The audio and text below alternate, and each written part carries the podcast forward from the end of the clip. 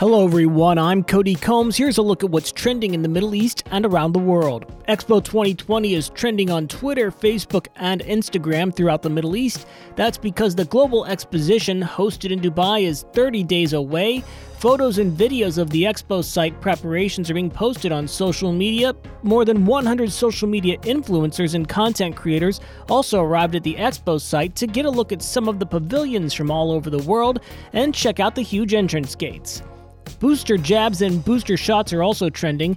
The UAE government has urged the public to get coronavirus booster shots to allow the country to continue to recover from the pandemic. A health spokesperson for the federal government said booster shots have contributed to the recent decline in daily COVID cases. Quote, "We call on all eligible groups to take the booster shot on time." Also trending around the world, the TV game show Jeopardy! Once again in the headlines. The show's executive producer, who was also briefly chosen to replace Alex Trebek, Mike Richards, is now no longer going to be the show's executive producer. He already had to step down as future host of the show, but now, according to Sony, will have nothing to do with the quiz show going forward due to inappropriate comments surfacing.